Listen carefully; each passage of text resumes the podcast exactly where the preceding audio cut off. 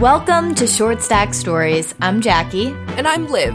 And this week's story is about a writer suffering from the very relatable writer's block. Out of sheer desperation, her boyfriend decides to ship her off to a cabin in the woods to try to eliminate any distractions. But her expectations dwindled after patiently waiting for someone to come murder her. Murder Me Nicely by Lucie Britsch had us rolling around laughing with Lucie's upbeat style and inside jokes about the writing process, and how to occupy a cabin with no one holding you accountable. Hey, Jackie, have you ever procrastinated so hard you kinda hope your boyfriend would rent you a cabin in the woods so you'd have to finish your tasks? Uh, I'm definitely a professional procrastinator, but if he ever rented a cabin, I'm sure he would have to come along and bring our dog Mojo. And if he was there, there's no way anybody would be able to come murder me. Mojo's so scary.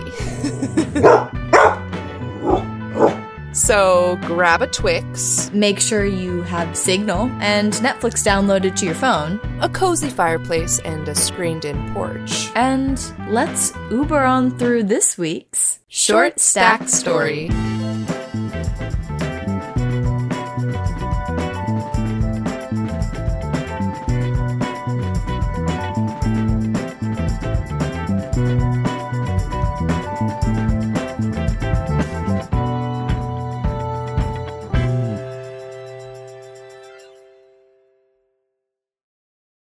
Murder Me Nicely by Lucie Britsch.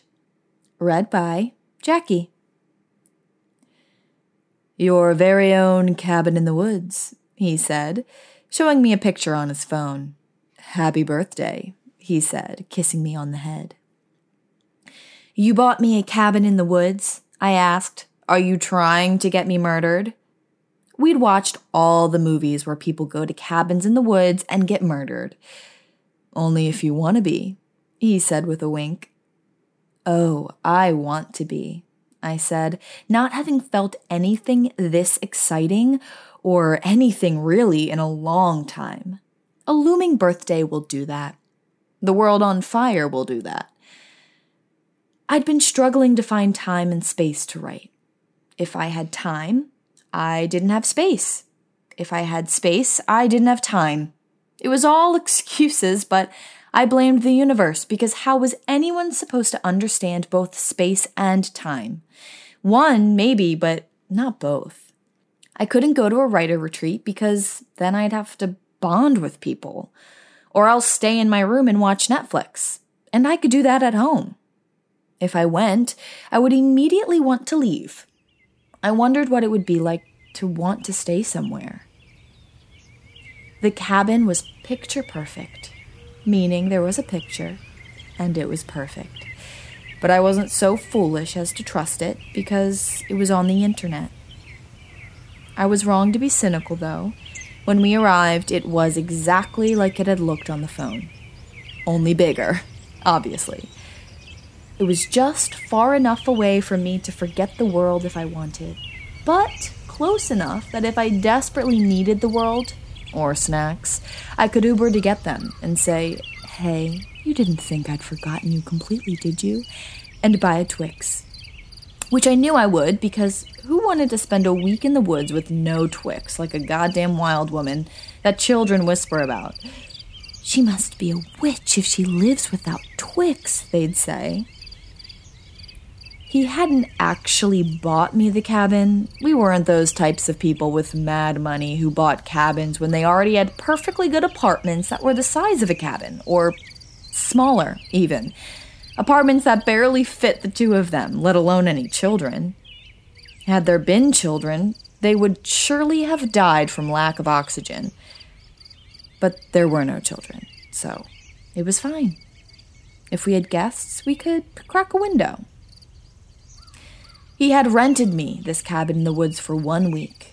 One whole week, alone with my book that wasn't a book yet, merely something that wanted to be a book when it grew up. And for that to happen, I had to do the work. There was no way around it. At least, there would be no distractions in the woods because the woods didn't want me to sign up for their service. The woods didn't have to wow me with their speed or content or perks. They were woods. They would just be there, and I would be there too. The best sort of relationship. One whole week of just me and my book. When he came back, I was sure one of us would be dead. Is there a fireplace? I asked, still standing and looking at the cabin, not sure whether I wanted there to be a fireplace or not. Could I be trusted with fire? Writers in the old days would burn their writing if they wanted to truly delete it. Scrunching it up into a ball wasn't enough. Yes. Why? he asked. I might need to throw my laptop in it, I said. Please don't do that, he said. He valued electronics in a way that I didn't. I'd brought one small bag. A squirrel looked at me and my bag and then ran off. I was sure to tell the rest of the woodland creatures that a woman had just arrived who had no idea how to pack, let alone survive in the woods. Quick, tell the local serial killer. All that from one squirrel side eye. Did you see that squirrel? I asked. No, he said. But there will be squirrels, I'm sure.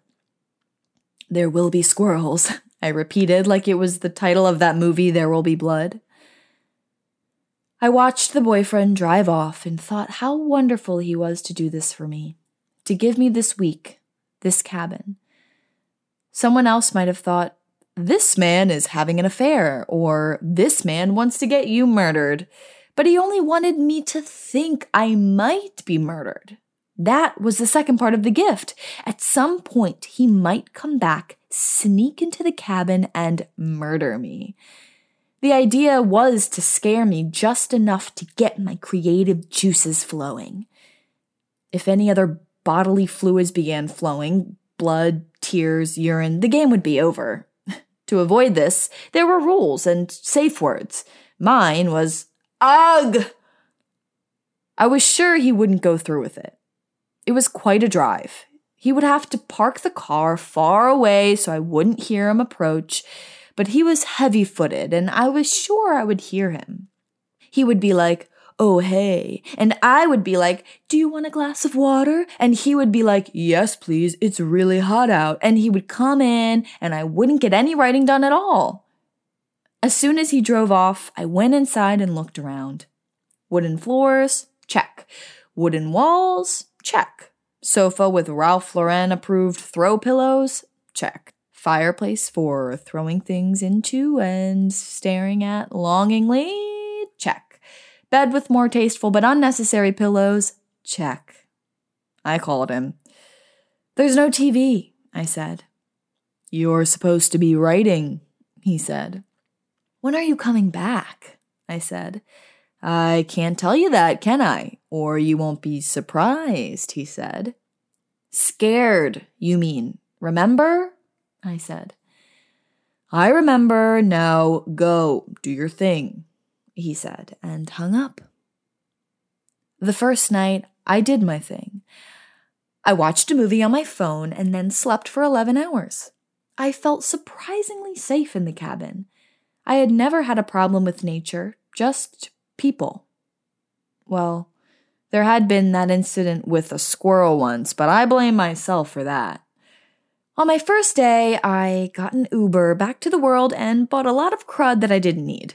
When I returned to the cabin, I sat in various positions inside and outside with my laptop open in front of me, blank page glaring at me like the demon it was, and I thought like hell about my book, but didn't actually write anything.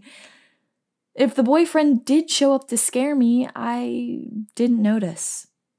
On the second day, I put an avocado on the kitchen counter and it rolled off onto the floor, and the thud made my heart leap a little. I had scared myself. I left the avocado on the floor so I would know where it was. I wrote a page, deleted it, wrote it again, word for word, deleted it again, wrote it again in a different font, and then decided to treat myself to a bottle of wine. So I got an Uber back to the store. Uber drivers are usually very murdery. This one was a woman who had skin like leather, who looked like she was addicted to tanning, who looked like maybe she was Arnold Schwarzenegger's mother. She scared me. The whites of her eyes were so white.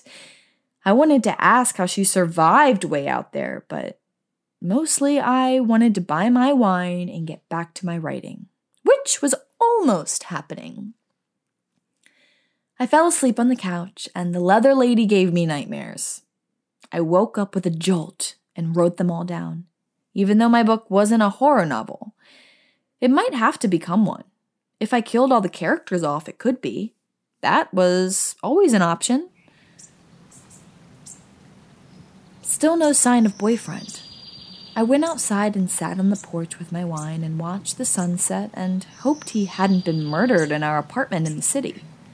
I texted him, Hope you're alive, ghost emoji.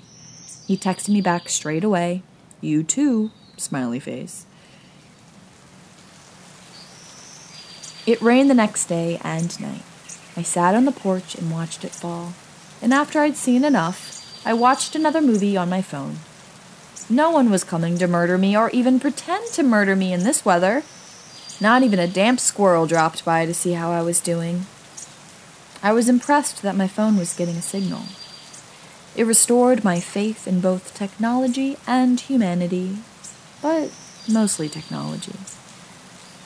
I went back inside and got in bed, but the rain was so loud on the roof that I felt bad for the shingles getting battered like that.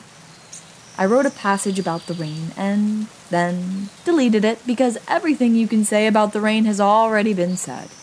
It's wet, get over it.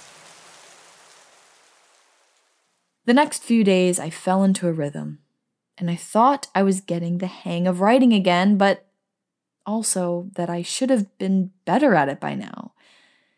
Maybe I didn't know enough words. There was still no sign of the boyfriend. I was starting to think that his heart wasn't truly in it. And I didn't like what that said about our relationship. He'd said he would murder me nicely. But maybe that was just something people who pretend to be in love say to each other. I took scaring myself into my own hands. I started to leave things on the edge of the counter where they might fall. The suspense was thrilling. I left a tomato on the kitchen table and willed it to roll off. I left a towel barely on the hook. I left the door ajar when the wind might blow it shut. It was up to the universe. I asked shadows to entertain me. When I was a kid, I liked to scare my sister by wrapping a towel around my head and under my chin, then turning off the light, making a scary face, and flicking the light back on. I did this to myself now, in the bathroom mirror. It was pretty disturbing that a grown woman would do that to herself. I had regressed considerably in the cabin, an adult making faces at herself in the mirror with a towel around her head. Still no boyfriend. All he had to do was tap a branch on the window, and he couldn't even be bothered to do that. I texted him, I'm scaring myself. He texted back, As long as that's all you're doing to yourself, winky face. You're gross, I texted. I knew then he wasn't coming. He never had been, but if I accused him of never actually planning on coming, he would just say, How do you know? And if I took him to court to prove it, that would be weird. he had gotten me the cabin. What more did I want? Someone who knew what else I needed? Someone who was true to his word? To be able to write anywhere instead of nowhere? I had written something, a horror story about the dangers of tanning beds. So it hadn't been a complete waste of time. Were you scared? He asked when he came to get me. Yes, I said. But I hadn't been scared the way he meant. I'd been scared to realize I didn't need anyone else. My own autonomy scared me because I hadn't died in the cabin like we'd thought I might. I should do this for other people, I said on the drive home. For other writers, I said, so he would know I meant for my species, the ones who relied on their imaginations to make a living and also to live. Okay, he said, not noticing that I'd said I, not we. I dreamed of selling the movie rights to my story and buying that cabin. I would rent it out to writers and scare them a little. But mostly I'd let them scare themselves. Because there's nothing scarier than time and space and the blank page.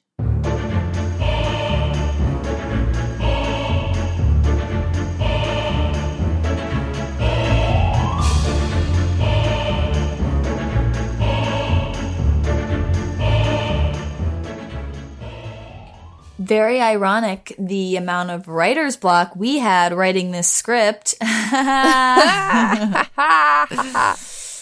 everybody, we are not professional writers. We hire someone to do that. It's quite a struggle. Um, turns out Jackie and I are not organically funny like Lucie is. I know. I know. what a tragedy for us. I know you're all shocked. I'm shocked. Because clearly, all the content we've released thus far, we're pretty freaking funny. We're so funny. But really, Lucie's funny. Um, yeah. And I. I went through her Twitter. This is unrelated to the story, but I went through her Twitter, scrolled all the way back to the pandemic, and like, man, really funny stuff. Like, definitely worth a follow for sure. it was really fun to try to find her voice and humor in this story. Um, a lot of like deadpan humor. Yeah, definitely. Know? Um, which was super fun. And truly like the embodiment of solitude and procrastination. Like, you know, what a nice gesture. You think that you're going to set up the right circumstances to get something done, and then you end up just watching Netflix on your phone, like that she doesn't even have a oh, TV. Yeah. Um, oh, yeah. Or like sleeping for 11 oh, hours and in the woods.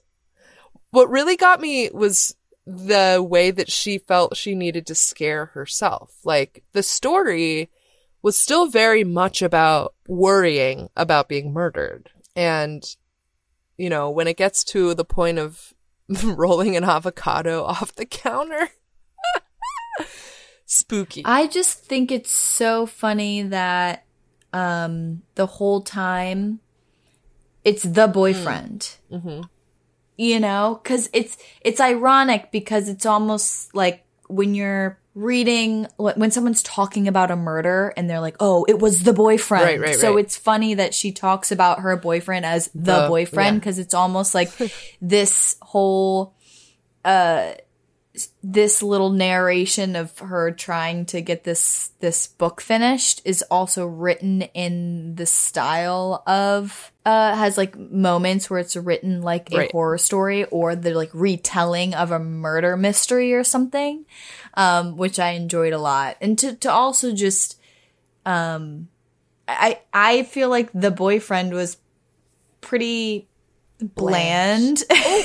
yeah. Oh, Very bland. And and even though this is supposed to be, you know, funny, lighthearted, like ironic story about writer's mm-hmm. block, whatever, there are there are deep moments where she's like, or, you know, I'm I'm realizing that I can do everything myself and Yeah, maybe he right? just doesn't he doesn't know who I am. And I'm like, "Oh wait, wait, this is a little this is deeper. This goes deeper yeah, for sure." is. He bought you a cabin to make you realize to break up with him. exactly the irony there and then Yeah. he murders you just Oh, kidding Right, of course. um but it was funny Yeah. i would definitely want to hang out with this this person this character. Oh, for sure. All the way in England, I would Mm-hmm. totally book a trip to hang out with Lucie. yeah Uh, would you like to learn a little bit more about her? yeah let's do it Lucie Britsch is a UK author, but with some German roots in her. She's been writing for as long as she can remember and says, quote, I don't really write like anyone else because I'm not like anyone else. What inspires me is people doing their own thing, people who don't care what anyone else is doing. She says, Radical self acceptance is a big thing for me, creatively, but also personally, saying this is who I am and it's okay. My writing saves me a lot of the time, even though I don't write these highbrow literary books. It's the one thing that makes me feel okay in the world and my skin. Living an authentic life is important to me, as well as always being able to laugh at the absurdity of most things. When we asked her about the juice behind Murder Me Nicely, she told us, quote, There's that classic trope of the writer in the woods going mad. I wanted the writer to take back some power, but also have some fun with it. When we checked out Lucie's website, luciebritsch.com, we found that Lucie has published some amazing work. Her debut novel, Sad Janet, has top reviewers like the New York Times saying, quote, a gentle yet precise probe into the nature of melancholia. Sad Janet is a strangely exuberant meditation on sadness. Britsch articulates the conflicting comforts and pains of depression in a distinctively memorable, wise way. And she's got another new novel on the way. Stay tuned for Thoughtless. Of course, when we asked Lucie what her favorite breakfast food was, it wasn't anything conventional. She told us strictly pizza.